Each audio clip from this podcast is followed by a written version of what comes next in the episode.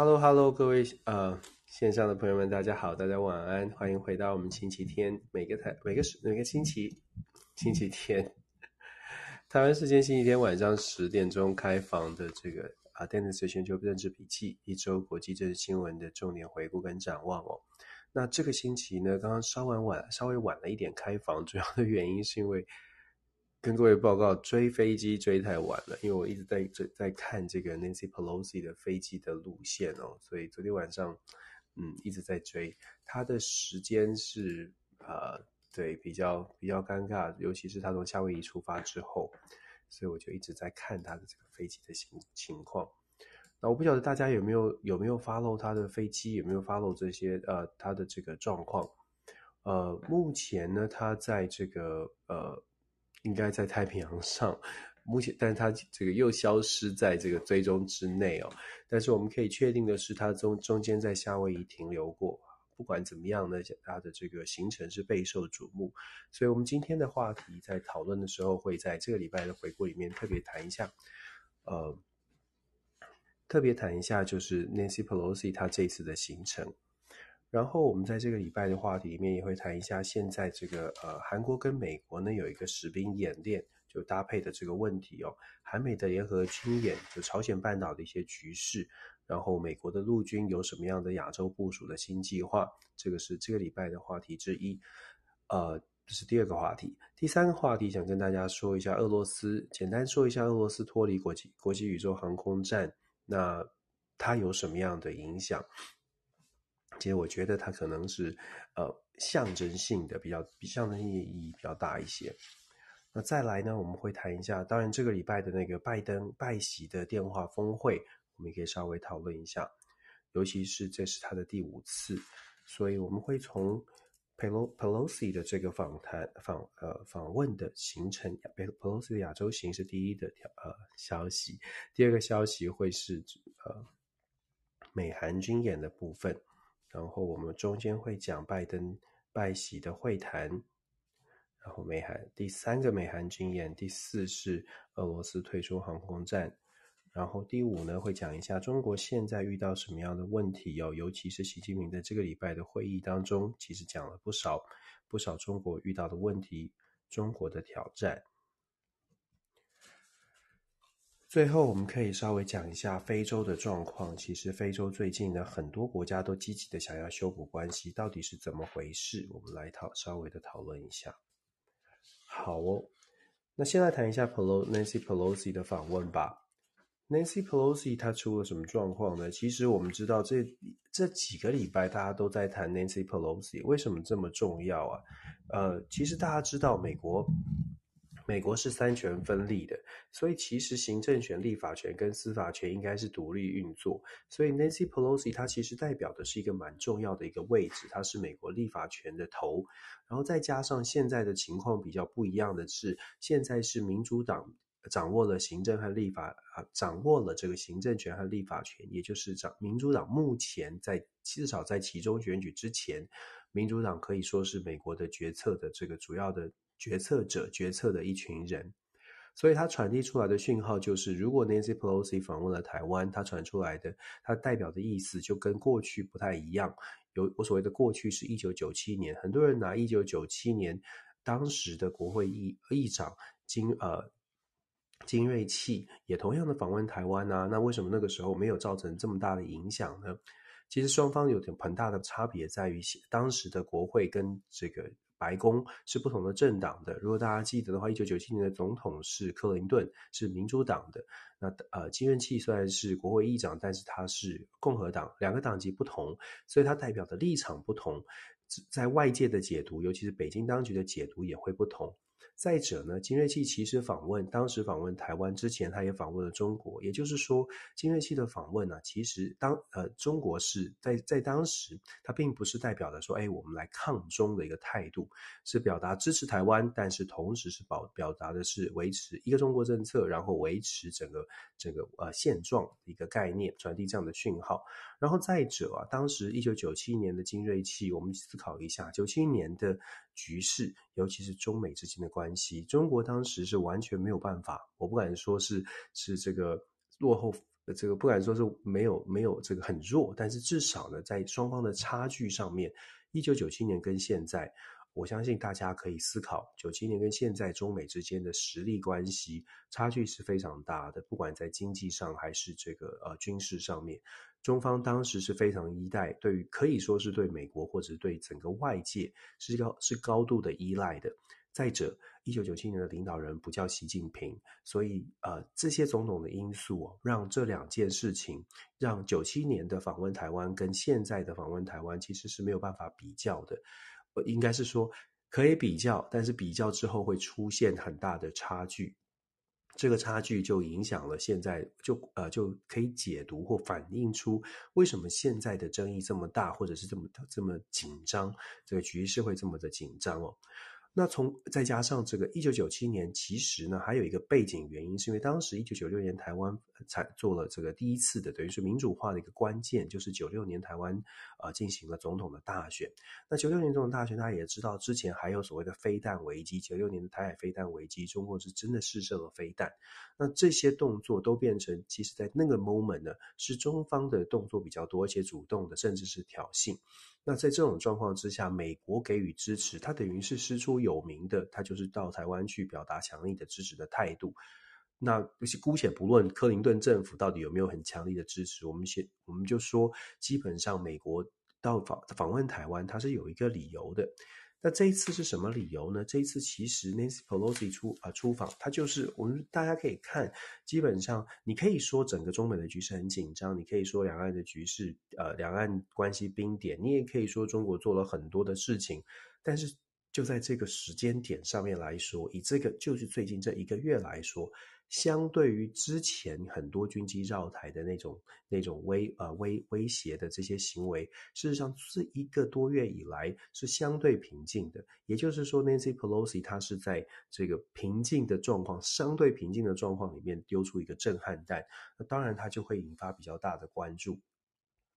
所以，先谈到说 Nancy Pelosi 访问他的呃。跟过去的相过过去相较，为什么这一次特别特别的特别的这个引发关注？那再者呢，其实以美国国内政治的角度来看，其实我们可以看得非常清楚，就是现在的美国国内的政治是极为两极化的，也就是说，双民主共和两党其实在很多的问题上面都是没有共识。问题是问题是在抗中的问题上，是双方可以有共识的，可是这个共识呢，又隐含了更多的政政治操作。所谓的政治操作，从这一次。自 Nancy Pelosi 传出可能要访问台湾开始哦，共和党的态度就是非常非常的这个，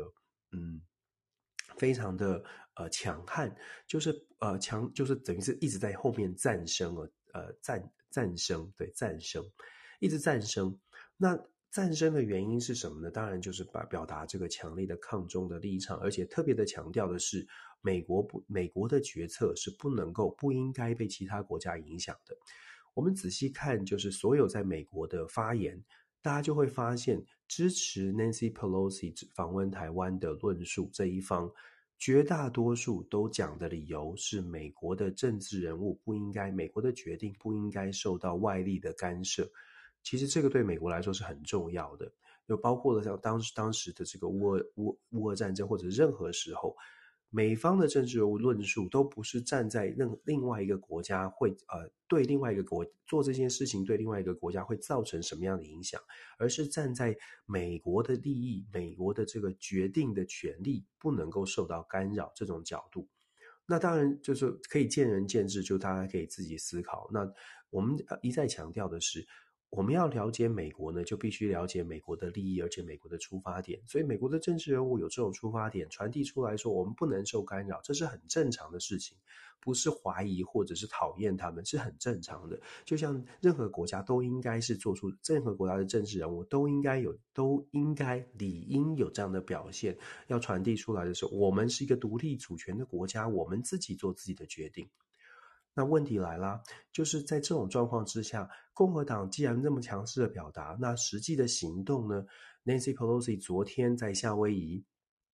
推推文，在他的这个飞机再出发之前，他有推文哦，他有强调说，呃，这一次的这个呃访问亚洲行程很重要。那这个这个声明当中就特别讲到了这一次终于公开了这次的代表团的成员。代表团的成员总共有另外五位这个民主党籍的呃众议员，然后没有共和党的人。也就是说，这次的代表团，除非有隐藏版人物哦，否则的话呢，共和党的呃国会议员其实没有参与。不管喊得多大声，共和党的国会议员总是有其他的理由说没有参与。现在是休会期间呢。所以没有参与是什么意思？就是一方面赞声，另外一方面不参加。那当然有很多个可能的原因。那主要的原因，我我自己的推测是，Nancy Pelosi 呢，其实大家嗯可能觉得在电视上、荧幕上面觉得他是呃支持民主啊，支持新疆、新支持香港都是很一致的，这一点没有问题哦。他过去以来一直都强调他支持民主。问题是他的行事风格，或者他自己从政这么多年以来，其实有蛮多的争议。那共和党呢？至少我们听到的，我身边的，包括我们身边的这个呃共和党的人士，没有人对他的评价是高的，甚至有很多很多不好的形容词。当然，党派之见除外。Nancy Pelosi 到底是不是一个大家到底是不是一个呃客观的议长，或者是到底是一个什么样的政治人物？这有待历史来评估。可是我们可以确定的是，至少 Nancy Pelosi 跟共和党的政治人物关系并不并不是很理想的。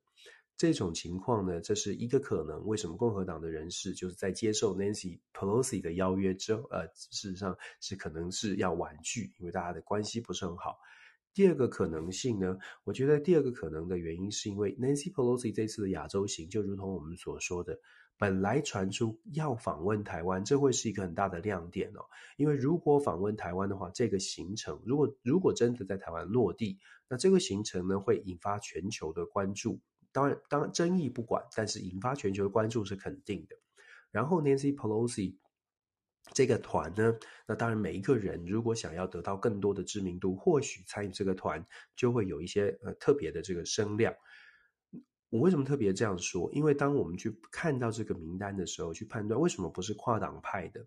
那。我的思考是，我刚刚说了，共和党跟 Nancy Pelosi 的关系并不是很好。再来，共和党呢，呃，如果说我要摆放下我对我跟 Nancy Pelosi 的感受，我对 Nancy Pelosi 的感受，那我这个行程，我看他的安排的行程，必须是对我有利的。有什么事情是跟这个团呃出访，然后对我个人的政治政治条件是有利的呢？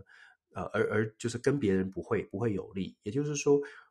既然国会外交，美国国会议员很常在做，那国会外交很常在做，你要访问新加坡、访问马来西亚、访问日本、韩国，事实上随时都可以。我的意思是，跟谁，或者是我只要是一个国会议员，我申请都可以去的。那为什么我参加，我要参加某一个团？很多时候考虑的是它的这个效应有多大，就是我我的曝光度，或者是我跟这些可能更更有 connection 的人去。会有更好、更大的好处，或者是这一团特别讲，譬如譬如说要特别讲军售，特别讲贸易，我已经知道了他们的 agenda。那我的选区可能需要这些事情。像我们之前看到了不少的这个国会参众议员的访问团访问台湾，来到台湾之后谈的议题其实很清楚的，为什么会有跨党派的合作一起来？因为这些议题，譬如说买军购，譬如说买飞机，譬如说促进贸易，呃呃，这个提供疫苗。这些都是跨党派的议题，而且跨党派议员可能都会有自己的政治考量的。那 Nancy Pelosi 这一团全部都是民主党，呃，我刚刚说了，除了他跟共和党的关系之外，我觉得共和党的议员也会看这个坚达到底是讨不讨喜，对自己有没有利。按照这种状况来分析，我不敢说百分之百正确，我们就猜猜看。按照这种情况来分析，我会觉得，也许共和党议员看到了议看到看到了议程，觉得这个议程当中没有让我自己可以得分的亮点，所以没有参与，这也是一种可能。那问题是，这个行程当中最大的亮点是什么呢？这个行程当中最大的亮点就是要降落松山机场，要降落台湾这个部分。所以当它出现了。当 Nancy Pelosi 在呃台湾时间大概是今天下午吧，稍早之前公布了这个声明，这个声明里面讲了要去出了去了哪些国家，要去新加坡，要去呃马来西亚、日本跟韩国，公布了这个四个确定的地点之后，没有没有没有提到台湾。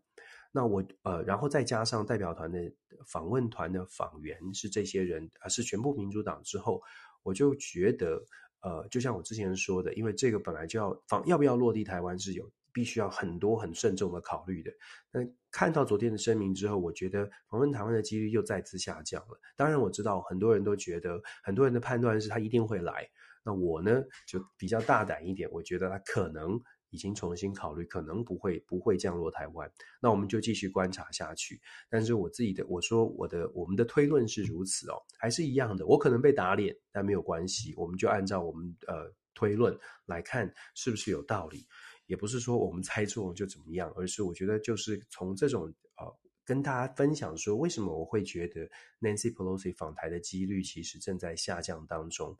那再者呢，其实他访问降落夏威夷，昨天我们追他的飞机到呃呃追到夏威夷，然后在夏威夷停留。本来我以为我自己承认，我本来我认为我的推论是他也许在夏威夷有国会议员，至少是 Ed 呃 Ed Case 这个国会议员可能会加入他的代表团，是民主党籍的，但后来不是。那后来其实是时间，飞机在夏威夷停留的时间，如果只是要呃接国会议员顺风机，他可能停留的时间不会这么长，但是他后来停留了超过十几个小时。那从他事后发表的正式的声明可以证呃可以证明他是参访了这个美国的印太司令部，然后接受了简报，并且声明公开讲的讲的是。呃，了解环太军演，因为环太军演告了一个段落，所以去了解环太军演的内容，了解环太军演的做有有呃军方跟他做了一个简报，然后他拜访了呃这个 Pearl Harbor，就是珍珠港。那表看到是这样，但我我高度的呃。怀疑或者推论是这一次进拜访，他既然在夏威夷，既然跟这个军方人士见了面，我相信军方人士也会针对他这一次的亚洲行再做一次简报，再去做一些讨论，甚至他的幕僚人员也会交换一些意见哦。我个人的判断是，Nancy Pelosi 在加州呃军事基地 Travis 空军基地上飞机之前，甚至是在机上都还在思考到底要不要落地这件事，因为他其实呃蛮神秘的。包括他的飞机都很晚才，就是呃很难，就蛮呃就是走的走的路线，就是走走夏威夷。现在呢，我今昨天凌晨追他的飞机追到关岛，往关岛方向前进，然后传出来好像好像会先到新加坡。可是，如果从夏威夷直飞新加坡也是蛮长的路程，那你要考虑 Nancy Pelosi 也是八十二岁了，所以这蛮长的路程会不会又在关岛停？目前看起来雷达光点上面又不见了，所以高度我高度怀疑他可能又停了关岛。那这一次的行程就变成了 Nancy Pelosi 他可能呃亚洲行，可是连带的也在也在访问呃。蛮就是这些重要的印太战略，因为其实他的声明稿里面有强调说，呃，拜登总统的印太战略强势的要守护亚洲，所以他会不会也是去做做一个支持？我觉得这个也是后事后我们可以再看，但是目前看起来看起来它挺蛮多点的，希望这一次的出访呢能够达到更多的效果。当然是从 Pelosi 的角度，那我们在这边可能还是要讲一下，就是 Nancy Pelosi 啊，我刚刚说了他自己他的从政生涯也是充满了争议。这个礼拜有一篇新闻是啊、前 CNN 驻北京的这个呃。啊，资深的记者写了一篇投书，然后在 Foreign Policy 上面写什么呢？写说主要的标题就在讲说 Nancy Pelosi 以为他可以，他在做什么，就是他到底在想想做什么。然后他就从他过去跟 Nancy Pelosi 的交往开始，我们还是要强调，看着美国的政治人物，我们要稍微的冷静，不要觉得哎呀，支持台湾的都是好棒棒的人。这也不是说呃挑战他们，或者是好像的要故意告诉大家都是有暗黑，就是有有现实的阴暗面。一直一直在说的就是呃政治人物的政治考量，他不是完全按照是不是善心善念，他可能是好人，他可能是有善心善念，但是他的思考模式是站在有带有政治利益考虑的角度来做出他觉得的好事。好，为什么这么特别这样子先告诉大家呢？是因为在这一篇 Foreign Policy 的文章里面，前 CNN 驻北京的代表呢，记记者资深记者就特别讲说，Nancy Pelosi 在大家记得一九九呃一九八九年的天安门事件，这个记者叫做 Mike 呃呃 Chinoy，这个记者讲说。就一九九一年是呃，Nancy Pelosi 访问中国，在天安门事件之后访问中国，在美国政治史上很少政治人物会像 Nancy Pelosi 做出类似的类似的事情。他做了什么事情啊？事实上，这个 Nancy Pelosi 在一九九一年访问中国的时候，大家如果去搜寻，就会发现 Nancy Pelosi 跟另外两位国会议员呢，在访问中国北京的行程当中，突破了封锁线，或者是说，因当当时其实是紧张的，所以国会议员访问中国，事实上是有大批的公安或者是维安人员是陪着他们的。但是他们就突破了，趁着空隙，他们就跑到了三个国会议员的自己就跑到了天安门广场，然后带着媒体去把这个布条拿起来去做一个抗威抗议，就支持中国这个自由民主。当然，马上的公安在天安门就就制止他们，但是他留下成功的留下了照片，然后也真的是媒体有一些短暂的这个对短暂的影片，然后就被驱离了。这件事情呢，那是不是代表 Nancy Pelosi 非常的勇敢，支持民主呢？从这个记者的角度，他认为这是这是不负责任的，因为当 Nancy Pelosi 做了这件事情之后，让呃呃中国政府当时中国政府呢就驱离了这个当时的外籍的记者，而且也造成了大家非常多的不方便。一样的，每一个人都有自己的政治立场跟利益的出发点，所以记者的角度是你造成很多不方便，然后他认为这这是不负责任，他认为这是造成就是本来本来我们可以取得更多更多，但是被你这种呃非常呃 这个宣传式的一个动作打坏了大家的节奏。那当然呢，也有也有朋友可以说哦，他是很勇敢的，他这个我们不要想说他是不是有自己自己这个呃。当时他比较年轻，他才五十岁。不要想，我们就就算我们不想 Nancy Pelosi，他是为了个人的这个传递，他支持民主自由的价值，就说他真的就是他必须要去做这件事。好，这就是说我说，这就是我说的，每一件事情都有正反两面的看法，但是我们不能只看一面。我们看到了很多人就说 Nancy Pelosi 是怎么样怎么样的这个呃了不起的支持民主运动，包括了支持新疆，包括了支持香港。对，都有支持，都有照片，甚至他也支持缅甸的民主运动，跟翁山书记也是非常非常的积极在支持。但是 Nancy Pelosi 后来做的，就是说实际上行动上，除了这些照片，除了这些外交的这些交流之外，到底能够推动什么事情？我觉得这就就是我说的，就是见仁见智。我们看待事情，呃，我每一个人的角度不同，我个人会觉得比较务实的看说。有些政治人物，除了说，除了照片之外，他真的在推动很多的法案上面，没有间歇的在为台湾，在为台湾，真的把台湾当成好朋友。美国的政治人物当中，其实蛮多，有不少政治人物心心念念的都在支持台湾，像是过去，呃，我必须说过世的这个。亚亚利桑那州的参议员 McCain，就是他们整个家族心心念念的呃讨论所有的友台法案的时候，都是站在怎么样帮助台湾又又不会造成刺激又不会造成风险的状况之下在做提案哦。这样的美国参议员过去真的不少，因为他们在家族上面在战争时期就跟台湾有连结，所以我们其实面对这种呃国会议员。我我个人会觉得我们可以多尊重一些，但是其他有一些是不是比较政治上面的考量，大家可以真的真的可以理性来观察，尤其是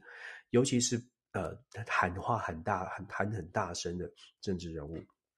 好，这个是 Nancy Pelosi 她的这个目前的状况，目前看起来她现在在往前往亚洲的方向上。好，那背景的部分呢，就就带到我们今天的第二个话题哦，就说为什么这个这么紧张？然后现在的中美的局势到底是如何？这个礼拜的拜习会大家也看到了，拜习会呢，事实上是第五次了。拜登跟习近平上任之后，都是都不是 in person，因为疫情的关系，都是见都是这个呃会谈，线上的会谈，五次会谈。那五次会谈有什么差别？又突又凸显出什么样的状况呢？这五次会谈呢，其实从内容，尤其是从事后的声明稿，我们就可以看得出来，就是呃，整个中美之间关注的焦点不同。这里先说，拜登总统又再次确诊了，在短期之内两次确诊，有一些医学专家，有一些媒体已经已经讲出来说，哦，如果如果说这个呃确诊了，也不是有无敌星星，而且使用了这个 Palox。可能就会有这种反复的呃病毒这个 rebound，就是等它的副作用是可能会再次出现，就是又有确诊的迹象，可是呃情况会是怎么样呢？通常来说不会严重，至少目前看起来拜登总统没有没有这个呃没有很严重的状态。不过我还是要强调，我觉得呃，拜登总统，我昨天看到这个新闻，我就很紧张，因为拜登总统毕竟七十九岁了，所以以他的年纪来说，任何的病毒或任何的生病啊，其实都是有风险的。那我一直，其实朋友们知道，我一直都很担心拜登的身体健康，因为我个人认为，以现在的这个国际变局，不管大家觉得拜登做得好还是不好，放眼美国的政坛，你要取，你要找一个人取代拜登，然后让这个世界更稳定。我老实说，也看不出来有哪一个美国台面上的政治人物真的能够扛下这个这么大的、这么这么混乱的局势，或者甚至是镇得住。那更令人担心的是，呃，Kamala Harris 这个状况，就是他的副总统呢，到目前为止还没有办法，至少在整个认知上面或他的表现上面，还没有办法承担这个大任哦。所以我一直都说，我们真的应该，不管你喜不喜欢拜登，你应该，我们都可能要一起共同来，这个共同利益是让拜登这个要要健健康康的，至少要走完他的任期。我觉得这个对于世界来说，也许大家觉得世界很乱。我们也觉得世界很乱，但是如果没有拜登的话，情况会好还是会更糟？这个也可以思考。那再来，我们就说到拜习对话了。这拜习对话，事实上这五次以来，呃，简单说，在前面几次呢，中美之间的对话重点，真的还真的不是呃台湾问题哦。并并不是一个主旋律，并不是一个主轴。我们在二零二一年二月十号看到拜习第一次的会话，第一次的对话，我其实，在脸书上有公布。第一次的对话呢，事实上它的内容发出的声明稿当中，简单的谈到台湾，那次可以被可以视为是拜登上任之后第一次啊，双方要至少探视个水温。所以讨论的话题，你可以看到声明稿里面讲到，呃，双方在会谈当中讲的五花八门的。那只有仅仅带到说，哎，也会未来中美之间呢也会关注，美国也很关注台湾，including 台湾，只有这么短的一段几个字。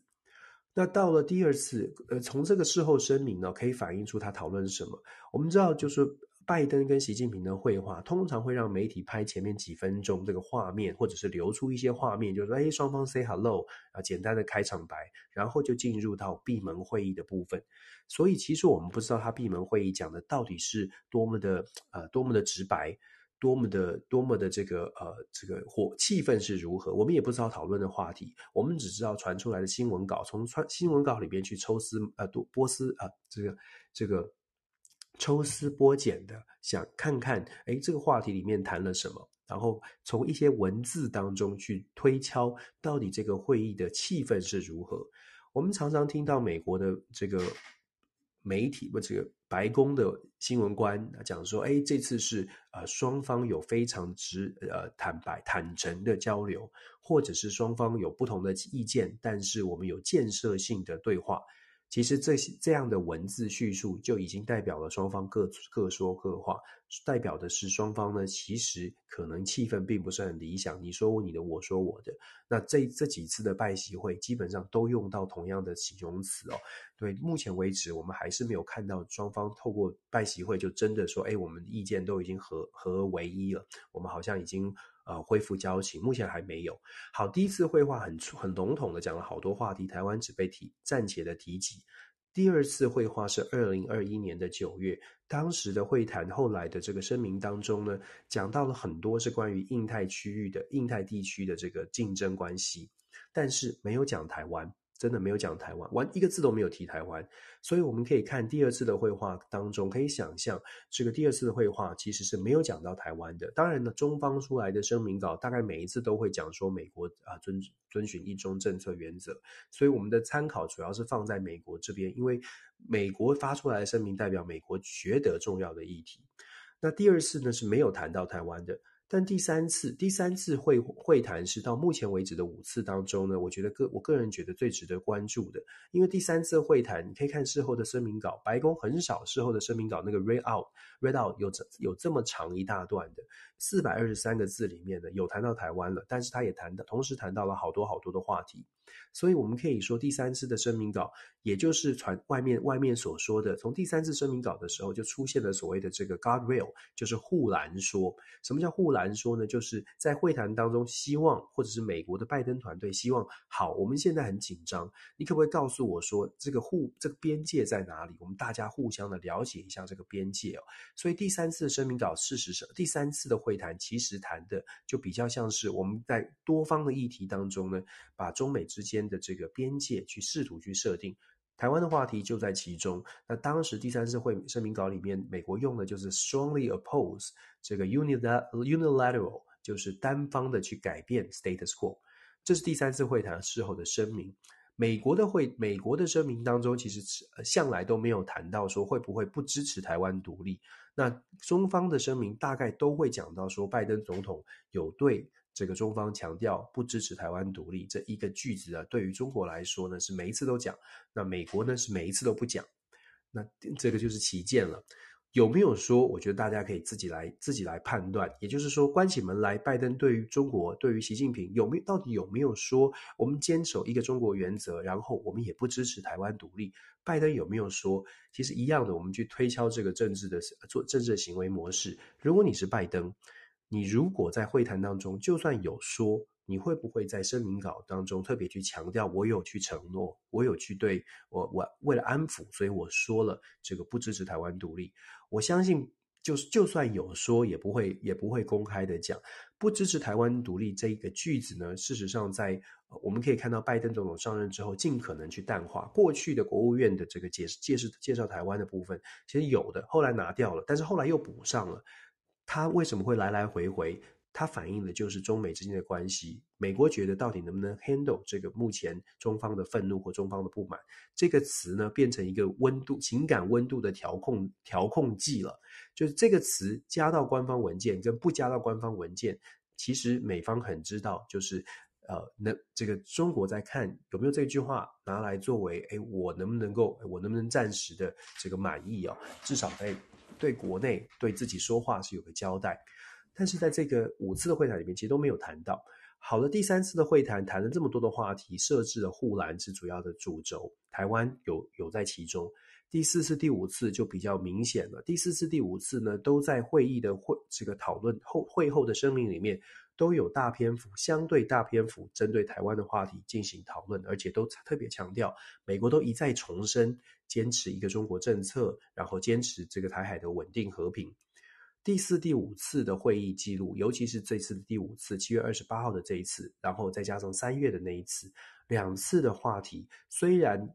会后的声明稿里面都讲到说，还讨论了其他的问题，但是台湾问题一定很重要。三月份那一次呢，你可以说是主要针对乌俄战争中国的立场进行讨论，但是也连带带到了台湾。大家记得的话，三月份很多的大家全世界好多的媒体都在讲说台湾跟乌克兰之间的关系，所以在那一次的会谈当中谈到乌克兰，谈时同时也谈台湾，强调是台湾跟乌克兰双方应该用不同的态度来看待。但是这一次第七次状况比较不同，因为这次第七次呢，我个人判断大概绝大多数的时间其实都在讲台湾问题，因为 Nancy Pelosi 访问的这件事件造成了中美之间丢下了一个很大的变数。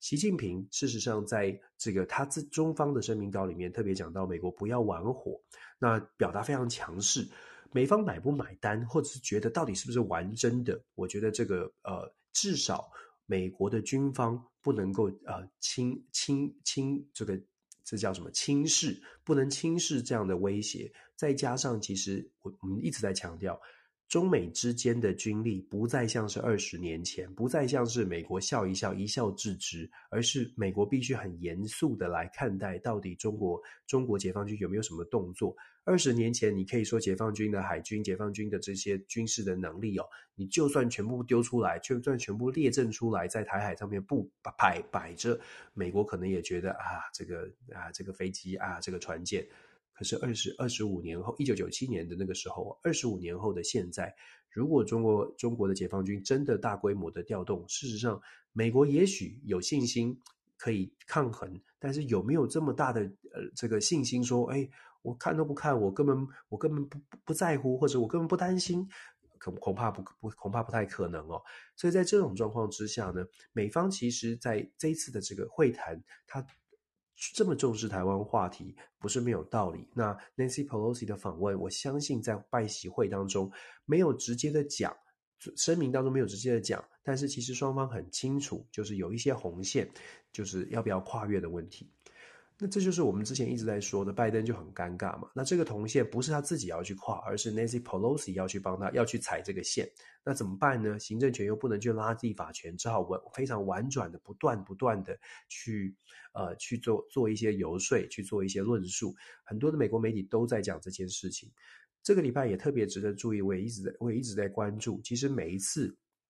话题出来的时候，我都在关注一些智库的论述。智库的论述在这个星期已经很明显的，像是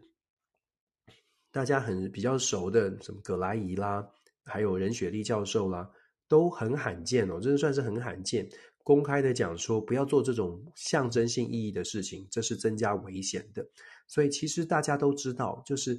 这些美国学者不是不知道美国的利益，不是不知道美国不能输面子。可是，在面子跟务实上面，真的要不要投入这些呃这些优呃利，这真的要不要浪费这些资源？他他们也很清楚。所以呃，目前看起来，呃，综观来说，中美之间的关系现在还是紧张的。Nancy Pelosi 这个变变数还在，但是我觉得现在，我觉得如果我我当然也可能，但只是太乐观了，就是太低估了政治人物决心要。取得这个这个呃自己的这个历史定位，或者是决心要做出一些大动作的的这个的的的这种立场哦，这种强度哦，那我个人会觉得，如果还是保持理智的话，这个行程就要特别的再三思量。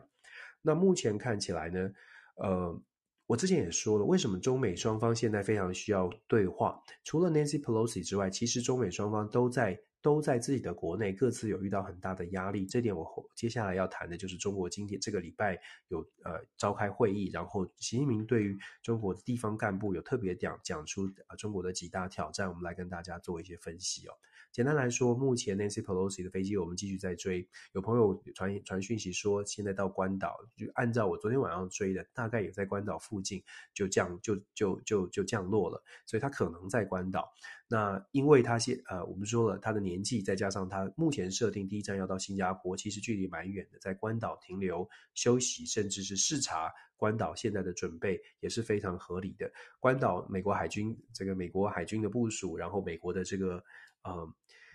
这个叫什么？这个呃，海军陆战队其实部署也是呃，也是很很很很长长期的建制哦。对于整个亚太局势，如果台海真的发生什么状况的话，大概关岛、关岛、冲绳都会是呃一个算是一个潜艇前进的基地。好，我们说拜习会现在显现出来的是台湾的问题，确实确实确确实实是中美当中一个非常重要的话题。大概接下来短期之内呢，都摆脱不了。也许我们在台湾，我一直在也在呼吁，虽然这样的呼吁可能会被又被贴标签，但是我还是要说，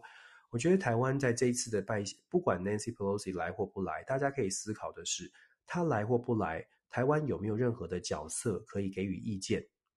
作为一个主权独立的国家。台湾其实在这个这个会议当中，在这样的一个行程，大家讨论了这么多，中美都在开会，然后 Nancy Pelosi 也在自己在思在在在细细思量美国军方给的意见，台湾能够给什么样的意见？台湾的影响力，台湾可不可以自己说说话？我觉得这个是这个是很特别的，这个呃，我我觉得这个是台湾的台湾人民应该应该思考的部分。我们不是在旁边摇旗子呐喊说，哎，我们好欢迎大家来。而是我们自己的台湾自己的利益出发，来或不来是利大于弊，还是有另外的可能性？尤其是我们在想说台美关系已经很好的状况之下，我常举个例哦，台美关系对已经很好了。假设说我们现在台美关系已经九十八分了，Nancy Pelosi 来可以九十九分，可是我们为了加这一分，我们可能要多花好几个晚上不要睡觉，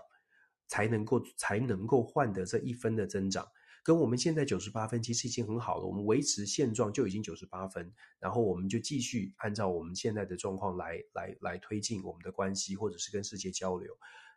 有没有这个 CP 值？说，哎，我们为了这个迎接更高层的，为什么说 Nancy 我现在是九十九十八分，Nancy Pelosi 来九十九分，而不是说一百分呢？因为如果要推到一百分，大概就是这个 Kamala Harris 副总统或者总统来访台湾。不论如何，想跟大家。比喻的是说，我们现在的关系很好，我们现在很 OK。那现在已经是稍微的两岸是稍微的冰点，然后现在中美关系已经紧张了。在这种状况之下，台湾为什么要特别的谨慎？说，哎，我们还要不要去大张旗鼓的去做这样的一个呃欢迎的动作？如果我们有办法说话的话，事实上啊，我们在我们在这个在这一段时间，大家有没有观察到，其实外交部或者是总统府蔡英文总统，事实上都是相当的低调的。CNN 也有做这样的报道，为什么很低调？老实说，你不管我们不管大家对于在台湾是蓝是绿，政治立场是如何。老实说，我看到外交部官方的表现，或者是蔡英就是总统的这个表，总统府的表现，低调谨慎。我个人认为这是正确的做法。就是当然，有的人就会说：“哎呀，这个就这个只要是他，只要是执政党，我就反对；或只要是执政党，我就支持。”我们不是这样看的。我我我的看法还是，什么样的做法是是理理智的？那。目前看起来，政府现在的做法是理智的。你喜不喜欢他是另外一回事，但是他现在的做法是理智的，就是在这种状况之下，英文叫做 hunker down，就是就地把头埋埋下，找掩蔽，谨慎行事。因为你如果去做多的这个欢迎的动作，事实上只是去做更严重的激怒、激怒或者是挑衅两岸关系。有朋友说，怕什么？我们就是我们就是抗中，我们就是。我觉得可以，可以有这个。我觉得有朋友可能很勇敢的喜欢做这样的论述，媒体可能也有名嘴，也有甚至学者会出来说，怕什么？我们就是我们就是自己自己决定，我们要欢迎谁是我们自己家的事。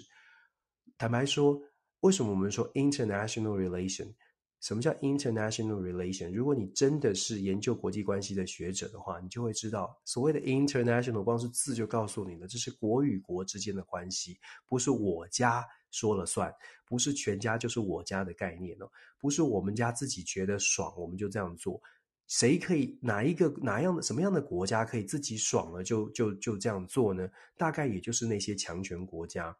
那当然，他们会不会有后坐力，都会有的。那至于作为小国，台湾当然这个时候是要 hunker down。最理智的做法，所以我们不要被这个政治人物或者是或者是有有特定立场的人说，哎，我们来大，我们来我们来用力欢迎。我觉得老实说，这不是不是不是理智的做法。那当然，我们作为理智的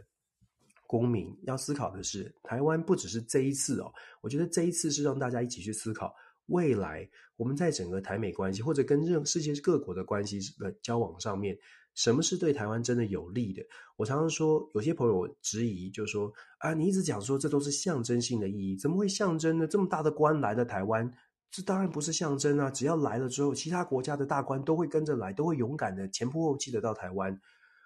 对，如果如果大家认为，只要说大家来了，得到一个照片。呃，跟跟政府官员的照片，甚至甚至官员这些 Nancy Pelosi，我我常我在我在这两天也在公开的说，也是开玩笑讲，Nancy Pelosi 来了，对我们的一般的老老百姓到底有没有实质的帮助？他说有实质帮助，他是支持台湾的，这就是实质的帮助。其他国家的官员也会来，这就是实质的帮助。那么我们对于实质的定实质帮助的定义可能要重新思考，因为实质帮助，譬如说，如果 Nancy Pelosi 来，他说我这次来，像之前参议员来说带了带了疫苗，这个就是实质的帮助，我就是来把疫苗带来了，带了实质帮助来，我带来了台美贸易自呃自由贸易协定，这个就是实质的帮助，否则的话，照片外交不是台湾人民想要的。不是台湾不不并不符合台湾的利益的，增高台海的紧张危机不是台湾的利益，我还是要很直白的说，这个不是我们在说，哎呀，你这个你这个就是有有偏见，任何国家支持我们就是应该要怎么样？老实说，我们一直以来都不是为了讨好哪一方，我至少 Dennis 一直以来都不是为了要讨好谁，我们一直都是站在怎么样台湾对台湾才是真正有帮助的。我一直在讲说，台湾都在说，啊，台积电护国神山。可是我们在看国际局势，尤其在看美国的所谓的这个礼拜通过的晶片法案，待会待会也可以说，我们看这么多议题，你看到的，如果真的你只是站在颜色或政党立场，然后甚至是媒体告诉台湾的媒体告诉你说这个对台湾有利，你。真的用自己的智慧去思考，对台湾真的有利吗？当台美国的美国要创建所谓的晶片联盟，韩国为什么这么犹豫，不愿意加入？到现在迟迟不肯开开心心的加入，一定有它的，一定有利有弊的，不可能哪一件事情是完全都是好事的，没有那么好康的。这是为什么我们要说很现实的看国际政治。一再的强调，现实象征意义跟实质意义，台湾需要的更多的实质的利益。台湾需要更多的不是嘴巴讲说我们来拍照，我们来支持台湾，我们要要支持，要给我们支持，但是我们要的可能更多。以现在的状况来说，台湾要的更多，怎么样得到那个更多？恐怕至少台湾的声音要被听见，而不是只是说 yes yes yes。每一次的台美的关，目前的台美关系，每一次的政府官，美国的高层官员来访，或者美国国会议员来访，我们自己想一想。我们有办法说不吗？如果人家说要来，我们有办法说不？我们有办法说任何的话吗？其实没有，这就是我的担心，而且这也是我觉得我们应该，台湾的人民应该思考，什么是我们要的？我们要台美关系很好，可是我们要这个关系是朋友。你要说国际政治现实，他不会当我们是朋友，他就是他就是比我们高一等，我们就是要配合。那如果你有这样的结论的话，那就更应该去思考说，台美关系所谓的也良好，它的本质是什么？我们其实很多朋友都在美国生活，我相信线上有一些朋友是在美国生活的，在美国生活的朋友可能更能够体会，在美国基本上就是赢家说了算，你就是一个竞争的社会，你有本事人家多尊重你，你没有本事他就他就觉得那可能你呃就是可以占你便宜。为这是为什么？我一直说台湾自己要团结，自己要有本事，有本事做到别人必须敬你三分。好啦，这个是我呼吁吗？也不是呼吁，但是我觉得分享国际政治，既然国际政治这么现实，我们就应该很现实的来应对它，而不是很很现实的说啊，这个现实我们没办法改变，我们就接受吧。我我会觉得，嗯，大家可以来想一想，真的是思考一下。好，我们前面就讲 Pelosi，然后讲了中美关系。那既然这样，我就接着讲中国为什么这么需这么需要这么需要拜习会，然后这么需要这个呃对外关系哦。中国在这个星期有召开一个这个大会，那习近平针对地方的官员呢，有做出一些指示。这个指示啊，其实非常有意思，尤其是呃习近平自己讲到了中国有面临的四大挑战。那我把这个中国内外的关系，我觉得跟大家做一个分享，一点观察跟大家分享。习近平讲到中国的四大挑战，第一个部分呢是。这个执政挑战，第二个挑战是改革开放的挑战，第三个挑战是市场经济的挑战，第四个挑战是外部因素的挑战。为什么他讲这四个挑战？事实上，这四个挑战反映出来目前中国政府现在遇到的一些困境，而且一定要在一定要解决的。首先是执政的挑战。大家就都看到了，近期中国内部有一些消息，尤其是这几年开始有一些消息。从习近平打贪之后，其实就有一些消息陆陆续续传出，可能人事的斗争啦，或者是哪一个派哪一个派这样的对决哦。习近平当然他有自己自己想要扶持的所谓的浙江派，也就是传说中的枝江新军哦，就是浙江来浙江的这一群人，就是他自己曾经在这边很有情感的带了一一呃一一一群这个呃他的助手们。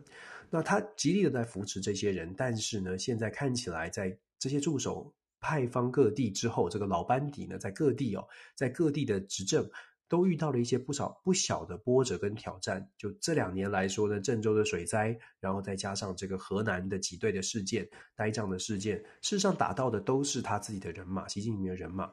那所以，习近平提出来的所谓的执政挑战呢，某种程度来说，我相信中国，尤其是北京内部中呃中共高层在权力的这个转移上，权力的这个交棒交棒梯队上面出现了一些波折。所以，习近平自己虽然在二十大顺利进进入到第三任，大概是没有悬念哦。问题是进入第三任之后，他也不可能完全只靠一个人，他还是要有派，还是有他的班底。这个班底如果没有办法巩固，当然，对于执政来说就会是挑战，所以其实习近平提出来的执政挑战，就像我说的，反映出来的是现在遇到的状况。这是执政挑战，他必须要去做处理。那当然要做处理，就要采取一些策略哦。我们整体来说，可以跟大家来做分享。那这是第一个挑战，执政的部分。再来是改革开放的挑战。其实中国就像所有的发展中国家，我们说学界讲讲的所谓的发展理论哦，发展国家，国家从贫穷，从农业社会到工业社会。再到服务业导向、金融业导向的社会，事实上它有发展的历程。发展中国家发展理论当中都有不同的这个梯梯形的在发展。中国已经从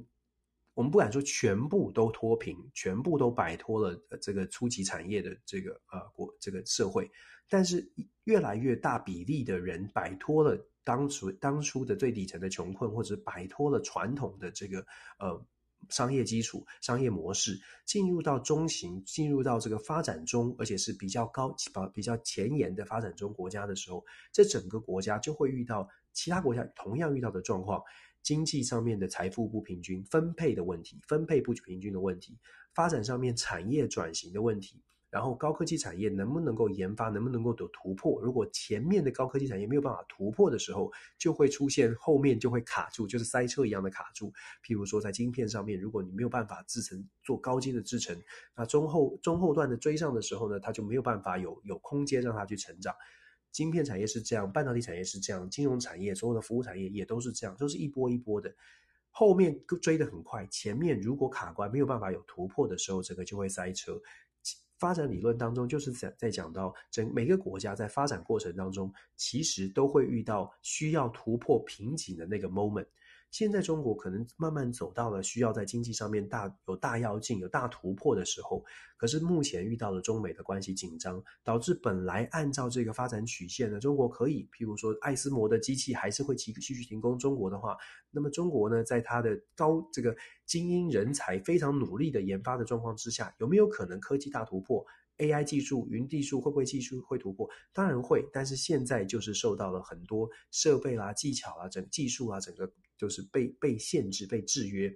所以中国就会遇到一个发展上面的一个瓶颈。我们说的这个瓶颈，这个瓶颈不是不能突破，可是本来很顺利，可以跟西方国家继续学习、继续跟着跟着美国为首的西方国家，按照以前。发展这个双方关系很好的时候，技术也有资源，学界学术圈的这个美国的教授也会来台来来中国帮忙帮忙做研发。这个快速的追赶、快速的发展的这个时这个呃这个趋势啊，这个轨迹现在开始遇到了停滞，遇到了停滞，就像我们所形容的，当你的发展轨迹停滞的时候。后面的还有还有现阶段的技术可以跟上，但是到了中间之后，他就发现前面的都卡住了，所以就卡就就堵车了。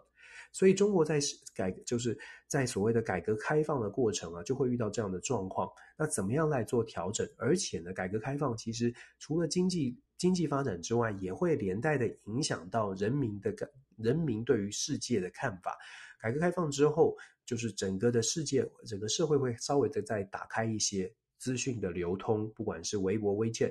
不管网络上怎么样的控管，总是有办法做出一些突破。中国十四亿人口，不是大家都会被被锁死哦。事实上，很大部分的中国的民众，尤其是大学以上的知识分子，要取得资讯，其实只是看他们想不想而已。绝对可以取得外界的资讯的。取得越多外界的资讯，事实上也会造成更多的反思。这个反思就是习近平会遇到的一个挑战：怎么样来阻挡？中国人民也许也会需要一些不同的，他也许不是打算要想想要推翻政府，但是他也会对于自己的生活、自己的政府有更高的期待，希望中国政府朝什么样的方向发展。这个期待，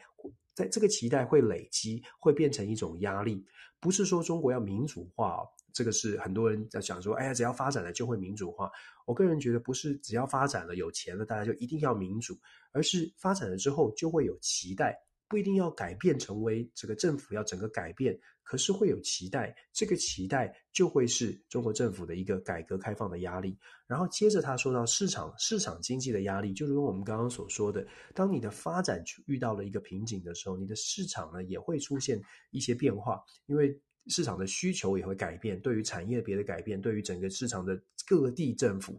内呃沿海城市、内线城市，其实每一个城市在它自己发展到一定程度的时候，它就必须要做一个转型。只是这个转型能不能够接得上现在的发展的模式？如果接不上的话，就会出现很多的问题。这个是需要。真的是叫大智慧来思考的。以中国这么大，十四亿人口，然后城市这么多，这么大的土地，这么多的资源，你要怎么样来做一个分配？怎么样来做一个产业的产业的从长计议？五年计划、十年计划，这些对于中国来说都是很大的挑战。再加上外部的因素，就是他说的第四个挑战。外部的因素在不友善的状况之下，习近平过去提的所谓的内循环、外循环，希望透过内循环，也就是扩大内需市场，把这个产业需求的产业可以建建立起来。但是，一样的这样的一个想法是很理想。可是，如同我刚刚前面分享的，你做你做内循环，你说只要靠中国就，所有的产业就可以一条龙从上到下，从最先进到最低阶都可以打通。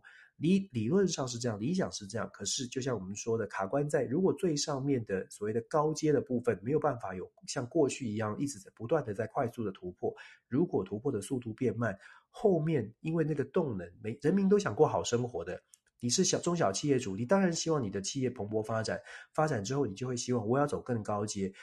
就会出现这个卡呃卡关塞车的状况。外部的因素让前面最最先最前面最先进的技术最先进的部分卡住了，它就会造成很大的冲击。简单来说，这四大挑战哦，事实上真的是呃蛮困难的。我还是要强调，不是不见得是中国人民会想要整个。政政治体制做一个完全的彻彻彻头彻面的这个大的改革，但是这个需求在中国国内会变得更大。所谓的需求是人民想要什么样的生活，这个是中国人民可能要去思考的问，中国大陆的人民会去思考的问题。所以，我们说习近平其实也看到了这个挑战，它难度很高。那怎么解套呢？至少在短期之内，我们看到的习近平的做法，首先最基本最基本的是。领导领导班子的威权威是不能够被质疑的，也就是说，我们现在有这些挑战，我点出这些挑战，那我要解决这些挑战，至少全部的人要相信我有这个能力，也就是在民主社会叫做政治人物的形象，在在中国大陆或者在俄罗斯，我们要讲的是，你这个领导人必须要展现很强很强，我能我能做，让大家有信心，所以权威是不容挑战。在这样的状况之下，大家就可以想象，为什么中国对于 Nancy Pelosi 要来访问台湾这个消息呢，会必须要做出，我说必须，就是站在呃所谓的建立威权、权威不容置疑的状况，一定要做的事情。如果在 Nancy Pelosi 访问访问台湾这件事情上面完全不作声，或者是展现是弱势的，它就会造成领导中心的权威呃动摇。这个动摇。会影响到我在做任何的事情，我在面对所谓的挑战，我想要提出政策，会有很多怀疑的。我们我常常说，我们跳出盒子来思考，在民主社会长大的我们，可能要思考的是，在不是跟一样，不跟不是跟自己体政治体系一样的这个生活条件当中成长的人，他的思维模式没有好坏之分，只有大家的理智判断的逻辑是不太一样的。所谓的不太一样，是指我们觉得，哦，想当然尔，那就那就投票换掉人呢、譬如说，那就投票换掉人呢、可是，在这个这不同体制里面，他他没有这种机制啊，他没有这种机制，他可能会去思考的是：好，我不要去做反抗，那我有什么样的路径去做？我可以做的事，为了我的国家利益，大家大家都爱自己的国家。为了我的国家利益，我怎么样来改善这个这个现在的状况？所以，我们从不同的角，真的是要跳出跳出出来思考。常常我听到很多的台湾朋友就说：“哎呀，没有你们没有选举啊，中国大陆没有选举啊，就是你们不懂。”但我觉得，那我们也要想，我们也要反过来问自己说：“那我们懂不懂中国大陆人民？包括我跟我的学生的交流，还有老师的交流，我就我会去了解，我会试着去了解说：哎。”那你们没有想过要要做比较大的这个动作吗？是真的，你会思考，你会想说，嗯，他们的生长背景、认知真的不一样。对于政治体制，甚至是对于所谓的民主世界当中选举出来的结果，也不是那么令人满意。他们是又会有质疑的。当然，你要说啊，这是教育的问题，这是被他们被这个是错误的错误的印象。不管怎么样，那是就算我们我们有这种想法哦。真的也要平心静气的想说，对啊，也许我们觉得双方都觉得对方的想法太理想，或对方的想法不切实际。既然有不同的想法，既然都知道双方根本的认知是不同的，那么要做沟通的时候，是不是就要稍微的更加的平心静气来思考，怎么样透过交流，怎么样透过沟通来了解说，那。你的认知跟我不一样，我们怎么来沟通？当然了，如果打从心里就说哦，我们就是要打要杀，那是另外一回事。可是大部分的人，我相信是希望和平相处的。好，我们就说像中国习近平遇到这个状况，他第一个步骤呢是一定要建立他的领导人的威权。第二个步骤可以从他十八大以后都在讲的所谓的一个这个大国中国特色的大国外交。我们说建立威权，对内啊，他建立的威权是他要表达他对外什么是是可以处理得很好，然后对内当然也要采取一些的策措措施，让他在国内有建立有有权威感。那再来对外的关系，他这对他来说也是重要的，跟习近平之间的跟这个拜登之间的交流不能示弱，跟其他的发展中国家更是让他要想办法加分。所以我们说，从十八大之后，习近平就在强调的要建立一个这个一个中国具有中国特色的大国。国外交，中国特色的大国外交其实是围绕的所谓的一带一路，就是经济的基础建设的合作，就围绕着这个主主旋律在走的。这个主旋律呢，是帮助很多的发展中国家。不管大家看法怎么样，砸钱啦、烧钱啦，但是习近平的认认知，所谓的中国特色的外交、大国外交，是指透过这些对外的援助，让发展中国家觉得，哎，中国真的就如同好几个好几年以前哦，像胡胡锦涛、温家宝他们那个时代，甚至更早之江泽民时代就在讲的，中国的崛起是 benign hegemony，就是和平崛起，所以我们是跟大世界做朋友的。所以，习近平只是延续过去这种做法，然后呢，因为现在中国可能资源更多了，所以拿出来更多的资源要来作为作为一个投资，可是当然是很聪明的投资，不会是无偿的投资哦。所以大家对于这个中国的做法呢，就有不同的意见。有人说，中国这个“一带一路”是设计一个财务的陷阱给这些。呃，稍微贫穷的国家，那当然也有人说，就从中国大国外交的角度，习近平的任务，呃，这个中国政府呢，北京当局就会认为说，我们是帮助发展中国家来发展，我们取得双赢。结果是怎么样？其实真的是见仁见智。有一些国家到现在为止都觉得，哎，很不错，这跟跟中国的发展蛮好的。有一些国家就觉得，哎，我真的就像西方国家说的，是一个财务的陷阱，我现在卡关了。原因呢，很多时候我们都看结果、看答案，然后就觉得，哎，一定是什么？可是中间有太多太多复杂的情况。一个国家的成与败，如果说只呃，会不会只是只是因为，哎，我们收了太多这个国家的资源，所以我们败了，或者我们成了？我觉得还有每一个国家都有自己自己不同的这个呃。变数，自己不同的原因，是大家也可以可以来思考，可以来做一个理智的理智的判断。总而言之，中国现在呢是需要是需要跟是是需要跟美国之间做对话，是需要去把这个情况呃稳稳定下来，所以尽可能的要减少这些这些这个变数哦。那当然，对外的关系不能示弱，这一点。可能大家要记，呃，可能大家要特别的了解，习近平接下来进入到第三任期已经是史无前日前例了，所以他在第三任期，尤其在十月份二十大之后，第三任期绝对不会松手的，绝对只会抓得更紧，因为他遇到的挑战没有让他松懈，没有让他示弱的可空间。我自己的判断了，他没有示弱的空间，他只能更强，对内会更强，对外也会更强。在这种状况之下，我们真的。这也是我一直在讲的，就是为什么我们要特别特别的小心去看待整个中美的局势哦。那我觉得这是，嗯，这个国际变局现在从这个过去这几个月，老实说，我会觉得。未来回顾历史，可能切分点就是整个从呃世界体系从一超多强，也就是美国拍桌子大家会立正站好的一超多强的体系，进入到多极体系的转关键转折，或者是一个历史的转折点。我想可能是拜登上台之后，尤其是在阿富汗撤军之后，我觉得他整个整个把一个好像完整的这个拼图哦抽了一块出来，然后整个开始开始分崩离析，开始找不到方向，因为这个中东的局势一变。整个权力的角力就开始出现了很大的、很大的、很大的改变。未来这个难处在于，这块拼图就算把它再拼回去，基本上第一找不到这个阿富汗这个在地方再拼回去了，再来再拼回去呢，你要让有一某一个国家，也许中国，也许俄罗斯，也许也许美国，你要让某一个国家再次去站上那个领先的超领遥遥领先大家的这个位置。我想需要很多的很长一段时间才可能再次发生，而且这个很长一段时间，坦白说很不乐观的说，真的要让这个几个大国的实力实力要拉开，如果没有比较大的变动，我们说，比如说战争，如果没有这种事情发生的话，其实按照现在和平，大家都在只是在外交角力，然后让大家各国都在努力发展，这种状况啊，只会这个几个大国呢距离越来越近，然后竞争会越来越激烈。但这个，嗯，就是我们要看接下来未来未来时间的这个考验哦。五到十年之内，呃，要稳定局势。我之前跟大家说过，我我不乐，我没有办法乐观的看待五到十年之内局势会稳定，因为美国目前我看到的至少五年的时间没有办法在政治上面有任何的稳定的情况发生。我们就就像我说的，hunker down，带着钢盔，稳稳稳的，不要不要贸然的冲锋哦。这个是跟大家做分享。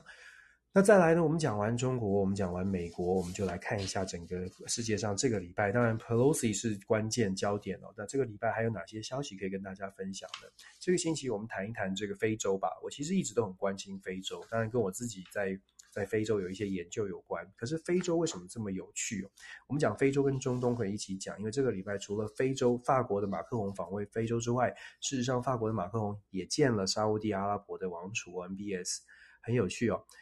选在拜登之后见 MBS，这个被骂的声音小一点啊，因为大家其实我们知道法国也是相对相对来说很重视人权的一个国度，所以马克宏在选不之前呢，也跟着跟美国的拜登总统一样，事实上要不要见 MBS 呢，是一个非常高度争议的，事实上是不敢见，因为法国国内是一直都觉得呃，沙乌地阿拉伯是有非常具有人人权问题的国家，可是马克宏看了拜登见了，诶机会来了，可以见了。这 个这个，拜登都见了，我有什么不能见的？就是我我也不是第一个，至少我不是第一个。那既然是这样，美国美国可以见，那我们就可以来见。为什么要见？为什么要见？坦白说，要见的原因就是很现实的。国际关系，你要说啊，我们我们很都谈理想。可以，当你世界风平浪静，大家都很好，大家的状经济发展，大家看见的，接下来看见的是经济发展很理想，进入到这个这个顺风顺水区，那可能大家可以谈更多的合作，更多的理想跟更多的愿景。你可以高谈绿能，二零三零、二零五零、二零二零、二零八零，随便开开出一个支票，说，诶，我们到时候全世界不要再有任何的烟囱，不要再有任何的碳排。大家都可以这样说，而且都可以朝着理想迈进。问题难就难在理想要跟现实做合做结合。回到现实之后，就会发现，诶，乌俄战争开打之后，能源不够了，两天才能洗一次澡了。这些问题我不喜欢诶，我没有办法接受诶。那人家就会，那就要必须要思考啦，要影响，要能够改改变回来，要那个我要每天洗澡，类似是这样。我想要每天洗澡这么基本的概念，基本的要求。那能源要回来，能源要够啊，能源不够，欧不跟俄罗斯进，那我们跟谁进呢？哦，原来我们要跟沙乌地阿拉伯进进能源。那跟沙乌地阿拉伯进能源，可是我们之前很讨厌他，怎么办呢？啊，先来做朋友吧。所以这我我讲的这个，这当然是比较比较夸饰一点哦，带带一点这个这个这个演演绎哦。可是大家真的可以思考，为什么我们常常在讲国际现实，国际现实？其实每一个朋友在生活当中，我们的我们的日常生活都是政治，我们的日常生活都是现实，我们面对的都是很多的现实。可是我们在看国际关系的时候，有时候可能它因为比较遥远，所以我们对国际关系当中抱持的比较多的理想，因为它好像不会影响到我们。譬如说我们在支持乌俄战争，支持呃支持支持乌克兰，然后呃就说这个乌俄战争里面，哦，我们一定要支持乌克兰，支持乌克兰。可是那是因为它距离我们很远。如果事情发生在我们身边，而且真的会有直接影响的时候，老实说，你的想法可能会改变过来。至少在改变，改变成什么呢？改变在好希望这战争马上结束。对于乌克兰的人民来说，我相信他们他们看到这么多的支持，最终最终他们心里面的想象是想法是不要再打仗了，不要再打了。不管你给我多少武器，有没有办法？你们这些高来高去的这些高官有没有办法谈定一个一一件一个一个一个结果？不要再打了，让我可以乖乖好好的送我的孩子上学，让我好好的可以做生意。政治，你们你们去谈，不要再打了。我要讲的是，我们真的我们在日常生活当中，我们都懂现实，可是我们常常我们会发现，很多人在谈国际政治的时候呢，就变成很有理想了，就变得很理想，就觉得哎，我们可以怎么做？那我们说，现在欧洲中欧洲国家遇到的能源的危机，让这些欧洲国家本来都都觉得，诶，这是很现很理想，我们可以来帮忙，我们可以来做很多事。可是当现实回归到自己生活生活当中的时候，这些国家也开始做出一些调整，在最大的可能的范围当中，不影响对乌克兰的支持，然后去调整自己的政策。所以我们可以看到啊，最近这几个月以来，很多的欧洲国家本来都在讲说非核家园的。现在呢，核能变成诶，核能不至少核能不需要有有核子能够盖核电厂的这个国家，就要重新思考说：好，我不进能源，那我就那我就用核能发电吧，我的核能就要拿出来。那朋友就会说：核能核能很危险呢？怎么核能怎么怎么会考虑到这个把核这个扩大核电核电的使用呢？核能那么危险？这又会出现一个状况，就是那是我们觉得，那是我们在遥远的国家觉得，哎，我们不要这样吧，不要有核能吧，地震、风灾怎么办？这些怎么办？但是你如，我们如果是我们是自己是缺电的人，我们如果自己是被政府说，哎，我们鼓励大家两天洗一次澡，洗澡洗四个重点部位。当然，我一直强调，其实这这是比较夸张的一个形容，我必啊，我必须要说，这是比较夸张的形容。我相信德国可能还是有办法。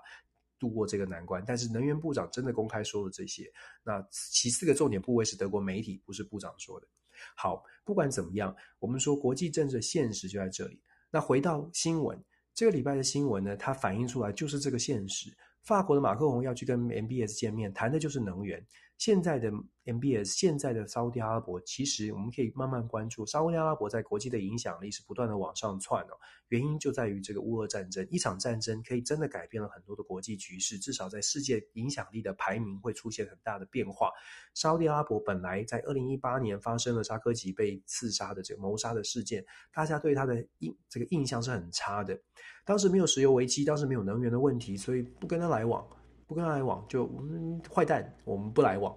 但是啊，在能源危机出现之后，哎，一下子他的立场，他的他的他的重要性就凸显了，开始大家开始转化对他的态度了。以前觉得，哎呀，这是这是杀人狂魔，MBS 就是杀人的主主谋，我们不要来往。包括美国就是这样哦。川普时代，我们跟大家说过，川普时代明明这个国家情报总监办公室已经做了完整的调查，但是川普压住不公布。拜登总统上任之后马上公布，然后完全基本上美国跟沙乌地阿拉伯就是好像是势同水火，形同水火。拜登不断的强调，一定要让沙乌地阿拉伯付出代价，一定要让谋杀谋杀的人呢付出代价，不遵守人人权的人，不不不不这个不尊重人权的人付出代价。结果付出的代价就是拜登总统自己跑跑到跑到沙乌地阿拉伯，然后 fist bump。然后说，哎，我们我们其实是可以合作的，所以你说什么好人坏人？坦白说，理智来看待国际关系，可能才是呃，才是我们才是解读的真真正的方式哦。尤其是在夹在夹缝当中的小小的国家，你真的没有办法。我我知道这样听起来很丧很泄气，可是不是说小国没有自己的力量，而是小国有力量只能是巧力，而不是蛮力。只能是智取，而不是这个这个那个叫什么？这个某这个勇士的这种方式来在国际上面求生存哦。好，那我们就说，沙乌地阿拉伯现在啊，在能源上面，它呢，在去年，沙乌地阿拉伯其实 MBS 不管他你喜不喜欢他，MBS 他是不是一个雄才大略的军这个领导人？我觉得时间会检，时间会检验，但他现在提的计划都很大。沙乌地阿伯去二零二一年投打就宣布了，在二零二二年开始要投入一年超过一千亿美金，要打造一个全要全力的来投入再生能源的研发。再生能源的建制哦，那沙乌地阿本来就已经是一个石油矿产很丰富的国家哦。这个石油矿产很丰富的国家，它本来现在就有这个优势，在能尤其在能源短缺的时代，它有能源的优势，然后它又想要去抢占未来能源的优势。如果它成为未来能源的技术大国，或者是未来能源的甚至是产出国，那可以想象，它未来在能源这一块呢，就掐住了全世界的很大很重要的一个供应。我们讲说，台湾的优势是半导体，那沙乌地阿拉伯觉得它自己的优势就在能源。那偏偏能源你可以没有吗？又不能没有。你没有能源，除非我们将来可以真的是，我不知道，可能陨石降落，然后给大给世界上每一个国家都某种特别的石头，那叫超人里面讲说有一种石头很有能量，只要有这个石头，全全城市都会发电了。类似这种科幻的事情发生，否则的话，占据能源的国家未来一定会有很有很很有影响力。而且沙乌地阿拉伯看的是未来的再生能源、非传统能源。沙乌地阿拉伯还打算要全新打造一个全新的城市哦，在平地高、平地万丈高楼平地起，他真的打算要平地盖出一个城市，而且是完全用绿能做出来的城市。这种状况哦，这种状况。不管说他成功与否，我们要强调，不管他成功与否，但是他打算要做的事情是很，就是计划是很大的，砸的钱也是很多的。那对于世界来说呢，先不管世界觉得沙乌地阿拉伯会不会成功，但是短期之内，沙乌地阿拉伯有能源这件事情，已经让缺乏能源的国家必须要跟他打交道。所以法国呢，这个礼拜跟他打交道了。不只是沙乌地阿拉伯问题哦，那法国不止跟他沙乌地阿拉伯打交道，法国呢，整对于整个非洲，马克龙这个礼拜访问了访问了非洲的这个几个盟国。为什么马克龙要访问非洲啊？事实上，我们看非洲，非洲五十几个国家，有一半的国家，它在它是要么是官方语言，要么是平常的用语是讲法语的。为什么呢？如果回顾历史，大家就会知道，法国基本上呃长期对非洲是有殖民的，殖那个非洲的殖民。呃，对非洲地区影响很大的就是法国。非洲的大部分，根据统计，非洲大概有非非洲的国家里面，大概百分之五十的外汇是存在巴黎。这个跟很多其他的地方不太一样，代表的是法国对于非洲是有影响力的，但是这个影响力逐年在下，逐年在后退。尤其我刚刚说了，历史的转折点可能就在沙乌地阿，就是就在美军撤出阿富汗。为什么这么说呢？法国在在非洲的影响力已经在逐年下降，当然跟法国自己本身的资源投入有关哦，已经在下降了。美军撤出阿富汗之后，对于非洲大陆，如果大家回顾我在去年八月的时候做的分享，就已经谈到了美军撤出阿富汗对于整个北非、中非地区，尤其是撒哈拉沙漠地带的这些 ISIS，就是激进分子呢，是有很大的鼓舞的，觉得西方势力退出了，有很大的鼓舞，所以在很多的在整个撒哈拉撒哈拉沙漠沿线的国家，譬如说像是马利亚、索马利兰这种，呃，不是这个这个呃布基纳法索、马利这些地方。其实造成了很大很大的冲击，因为这些 ISIS 相关的激进分子、伊斯兰的这些激进分子呢，事实上是做了很多的动作，就是暴动啦、骚动啊、军事政变。如果大家看，其实这段是这还是还在还在持续的，没有没有停歇。那这些这些组织呢，得到了鼓舞，然后做出了大的动作，然后再加上法国的影响力。甚至是驻军的缩减，导致法国能够帮助这些国家的力量不像在不像在不像以前，所以当地的人民本来很期待，哎，法国是我们的这个好兄弟、好大哥，可是这个好大哥他发现没有办法帮忙了，所以这些国家为了要自保，为了在经济上、为了在军事上、安全上面自保，当然会去寻求其他国家的帮助。这个时候。哪一些国家在非洲地区强加了更大的利益呢？或者加了更大的援助呢？中国跟俄罗斯动作是非常非常清楚的。中俄两国事实上在这段时间以来对非洲是加紧了这个紧密、加强了紧密的连结。当然，这不是只是这段时间了，长期以来就已经酝酝酿很久了，所以才有说，哎，我们我们加大力道，你的感非洲国家感受更强。苏联在六零年代，当发非洲的国家一一这个所谓的独立的国家雨后春笋般冒出的时候，苏联就是在后面给了很多的帮助。那中国呢？事实上，大家如果记得的话呢，整个国际局势哦，为了要加入联合国，其实中国对于非洲的建制，大概在七零年代就已经开始在布局。所以长期的布局，让中俄两国在非洲国家内部，虽然当非洲国家心里面的第一优先还是要找西方的，像是法国作为这个大哥。可是长期以来，中俄在非洲的布局，让他们对在让非洲国家对于这两个国家也是有好感的。就算不是完全依赖它，不不是完全倾向中俄，但是是有好感的。那局国际局势变化之后，我们刚刚说了，阿富汗撤军之后，其实很多的国家就开始做出一些倾斜。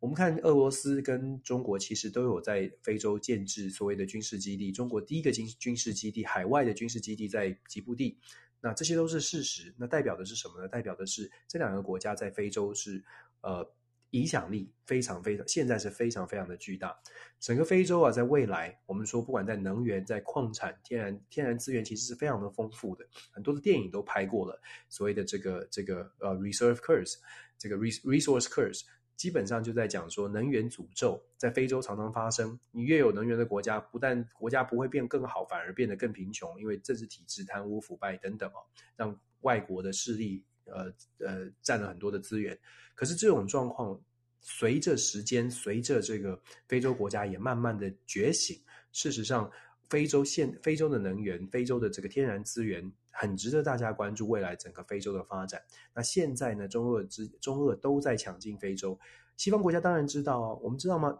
可能很少朋友就会去注意，过去这一个多月以来哦，访问非洲的国家，我们说这个礼拜，法国、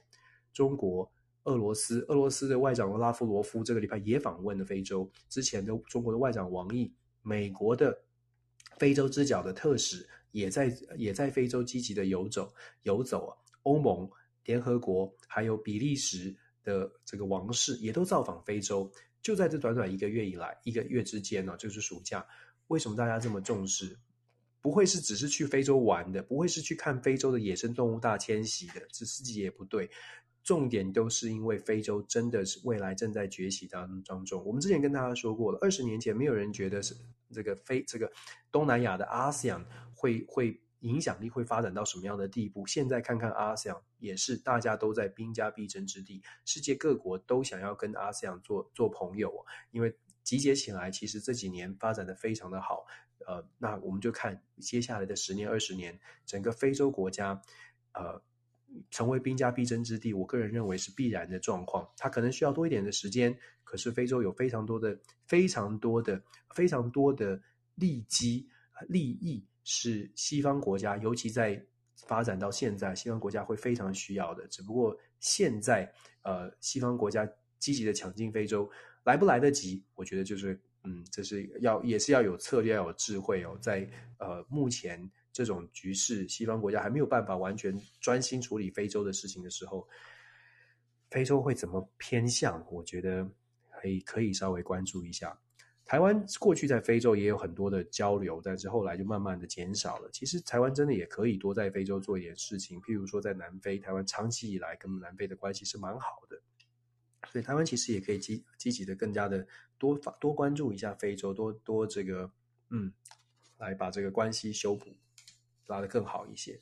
好，讲完法国在非洲，讲完非洲的崛起呢，再说说这个礼拜的一些比较相相对小一点的新闻呢。主要看到的是俄罗斯脱离太空站的这个新闻。太空站这件新闻呢，为什么特别拿出来讲？其实我觉得现在的这个俄罗斯哦，尤其乌俄战开打之后，俄罗斯尤其呃，这个经过了五六个月的战争。我们之前就跟大家说，俄罗斯不但没有被打垮，反而现在动作越来越多。他的外长出来了，普普丁出来走走访了，然后在外交外交上面开启开启有更开开始有更多的动作。就在昨天，俄罗斯呢宣布要把要投入这个土耳其的核电厂，要投资土耳其的核电厂，要转两百亿美金来帮助土耳其盖核电厂。你要想说经济制裁哦，然后你要想说，哎，俄罗斯这个经济已经被西方制裁得很惨了，怎么还有这个经费？其实有一些讯号传递出来的是，也许俄罗斯，呃，当然你可以说俄罗斯呃，为了要展现他没有被被打垮，所以可以所以打肿脸充胖子，这种一这这是一个一个一个想法。当然，另外一种想法就是。俄罗斯还真的还目前不但没有被打垮，可能他在最近这一波可能是减价卖油，可能是减价卖能源，但是收获不少。那俄罗斯现在更积极的，连金钱外交，连这个投资型的外交都开始来来来来运作，这个也是蛮值得蛮值得关注的。总而言之呢，俄罗斯在对外的关系上，尤其是对于跟美国跟西方国家，其实现在是基基本上呃跟西方民主国家的交流基本上都是截断的。唯一非常少数的还有连结的，就是太空站了。那现在看起来，连连太空站的合作都要都要终止，因为这个礼拜俄罗斯是宣布了，诶，那终止未来要终止国际太空站的运作，二零二四年就要终止了。不过这个新闻我我要说，就说要不要真的终止，我觉得还有待观察。为什么有待观察？因为我们知道太空站哦，其实太空站这个概念呢，一九九一九九八年开始，大家可以上网查，或者是如果有研究的话。太空站，国际一起来合作做太空太空的探索，一九九八年就开始了。那在早期是冷战时期的星战计划，大家都发展卫星，看看能不能把人家把人家的这个东西，然后咻咻咻把人家秀掉，或者是干扰人家的卫星哦。那是当年的一个冷战冷战时期的一件思维。为什么要发射到太空？为什么要把猴子啊、史普尼克号啊什么的射射上去？那是为了要冷战，互相竞争。后来情况改变了，冷战结束了，九八年开始要做，诶，我们在太空上面为人类共同来探索，探索在太空当中生活的可能性，所以建建置了这个太空交流的计划，这本来叫做阿尔法站。那建立这个计划的目的是为了在太空当中，就像我们说的，做任何的研究。所以其实这个太空站，它是了解人类了解太空当中生活，太人类了解太空科技的一个前哨站，也很重要。参与的国家呢也不多，也就是中国、俄罗斯、日本，这几个呃，少数几个，好像我没有没有记错的话，大概只有五六个国家啊真的有主要的在参与。如果俄罗斯真的退出之后，他当然可以说，目前看起来新闻媒体是讲说，俄罗斯打算要有自己的太空站，然后自己自己来做自己的事，不跟西方国家做连接了。当然可以，可以这么做。那但是呢，但是它的这个效果恐怕就没有办法达到就集思广益。毕竟一个国家的人才是有限的，可是各个国家的人才凑起来就比较的力量就比较大。科科学研究的能力会更强，所以如果俄罗斯真的这么做呢，对俄罗斯来说其实没有好处，相对来说可能还比较还还有更多更多的坏处，甚至是研发可能会停滞。所以俄俄罗斯虽然虽然宣布二零二四年说要退出国际太空站的合作计划，但是呢。主导的像现在的对口的单位 NASA，NASA 就说目前没有收到任何官方的声明哦，官方的通知说他们真的要终止合作，所以是不是一个是不是一个呃政治上面的宣告？我觉得真的是可以看。那这整个太空站呢，去年吧的一两年，最最近这一两年，整个太空站本来到本来的这个呃实现本来就在大概在再过几年，这个太空站因为时间的关系也差不多要淘汰了。但是大家本来达成一个共识，是说把这个太空站延长年限到二零三零年或二零三一年，也就是说，这个太空站以目前这种角这种说法。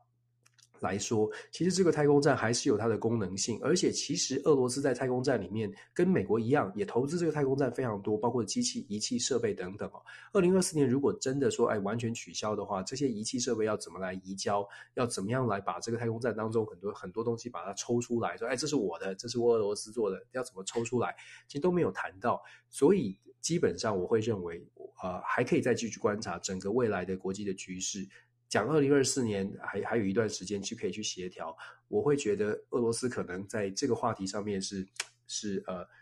讲表表达对于这个西方国家的不满的，但是要真的要做到比比较困难一点。其实蛮多的是蛮多的时候，我们看到国际新闻，呃，当你看到说设定在二零二四、二零二六这种，尤其是有比较争议性的国际国际的决国际政治的决策的时候，设时间时间点压得比较后面。那变数都很多，我们可以慢慢来观察，就是对变数变数很多，随时都可以做一些调整哦，随时可以做一些调整。好，这个星期跟大家谈，当然裴洛西的关注，我一下子讲这么久，裴洛西很专很重要，我们继续看，现在应该是在关岛，那也谈到了中美之间的关系，中美中美还在继续紧张，那在中美紧张之中呢，台湾的角色，我们尤其在台湾的朋友，我们我一直都说，我们冷静一点来看。我们可以很兴奋的喊打喊杀，这是一种一种方式。我们也可以更务实的、更理智的来想说，什我们有没有得到什么好处？这件事情对我们得到了什么？我们我们我们呃得的多，还是还是可能引来的呃问题多？这些是我们真的可以用自己生活当中的智慧来来思考。我一直就说，理解国际政治没有大家想象这么困难。为什么觉得困难或者觉得很复杂呢？是那是因为我们对于其他国家的政治体制，我们对于其他国家的历史、政治、社会不太了解，所以我们在乍听之下看到这些国际新闻，觉得好难懂哦，好复杂哦。可是如果我们稍微的用自己的生活智慧，然后再加上呃，也也许听评论人。不管是我或者是任何任何人的这个解说，让你可以觉得哦，原来是这样。如果大家听完之后有有原来是这样的感受之后呢，我相信大家的智慧事实上是足以去做出一些国际新闻的判断的。因为我我常常觉得，我们之所以不愿意听或者是不想不想了解，会觉得很复杂，真的是因为很。很简单的东西，我们平常没有接触，所以我们不了解。譬如说，哪一个国家的政治体制，美国是三权分立，台湾是五权，我们太少接触这些事情。然后，我们也其实我们自己国家的这些政治人物的背派系背景，其实可能都不了解，更何况是其他国家的这些政治人物的角力。但是如果有有人可以告诉你，然后如果有有有人帮你分析，帮你做整理，其实大家真的听完之后，我希望我能做到的，我希望我自己。可以帮助的是，朋友们听完了都会觉得有一个概念哦，没有那么难嘛？哎，原来原来我听我我可以听懂，我可以听懂什么是现实，我可以听得懂就是现实跟理想，我一直在讲的现实跟理想的差距，我可以听得懂为什么中国现在需要跟美国会谈，我可以听得懂为什么 Nancy Pelosi 来台湾有利，但是也有弊，我可以听得懂。那有了这些基本的认识之后，判断就由大家来做。我我希望自己是可以提供这样的资讯哦。我强我强调。蓝绿什么统都都不是问题，都是个人的政治的立场或自己的喜好。但是呢，有一个最大最大的基础，就是自己的国家、自己的生活要能够呃能够平安稳定的过。就是我们可以朝着我们的理想去推进，可是推进的方法要怎么样，同时兼顾稳定？我觉得这个是。多了解国际政治，就会多一层思考，也会有更有，也会想出更有智慧的判，也会有这个更有智慧的判断吧，应该是这么说。好啦，其实大家都是一样，全世界的人民大概都可能都需要多多的了解，在全球化的时代，国际体系已经变成比较复杂、比较多变的状况之下，更需要去了解现在发生什么事情。这个是我们这个礼拜的国际呃政治新闻的回顾跟展望哦。下个星期我们会，我相信大家聚焦可能还是在 NATO 到底在亚洲怎么访问，会不会有迷航？我刚刚说了，我觉得机会正在下降当中哦。那我们就继续观察。呃，对，希望一切一切安好。那很多消息，包括了解放军在集结啦、演习啦、在平潭的火炮试射啦，这些都都，我觉得都。第一是有待查证，第二是如果真的发生了，我们也是稍安勿躁，因为目前看起来台湾的处理的方式，强调不管你喜不喜欢执政党，目前台湾的处理方式大概也是台湾唯一能做能处理的方式了，所以我们继续观察下去。好，谢谢大家，祝福大家一切平安顺利。然后疫情好像又有又有这个升温的趋势，我说在全世界，美国这边好像也越来越多，不过。越来随着大家越来越了解这个病毒，而且很多人身边，包括我自己都确诊过。我相信大家对于这个疫情的那个恐惧感，至少恐惧感下降，不是说不要防范，而是恐惧感下降，态度、心态上面也许可以稍稍、稍稍，只是稍稍、稍稍的缓和。唯一要担心的，恐怕就是这个美国总统拜登的身体状况，我自己是很担心了。对，我们继续观察吧。好，谢谢大家，那我们就周末愉快，祝福大家一切顺利。周末结束了，祝福大家下个星期一切顺利。我们下周同一时间，星期天晚，台湾时间星期天晚上的十几呃九点钟，再跟大家一起来聊一聊这个礼拜发生什么事情哦。OK，晚安，拜拜。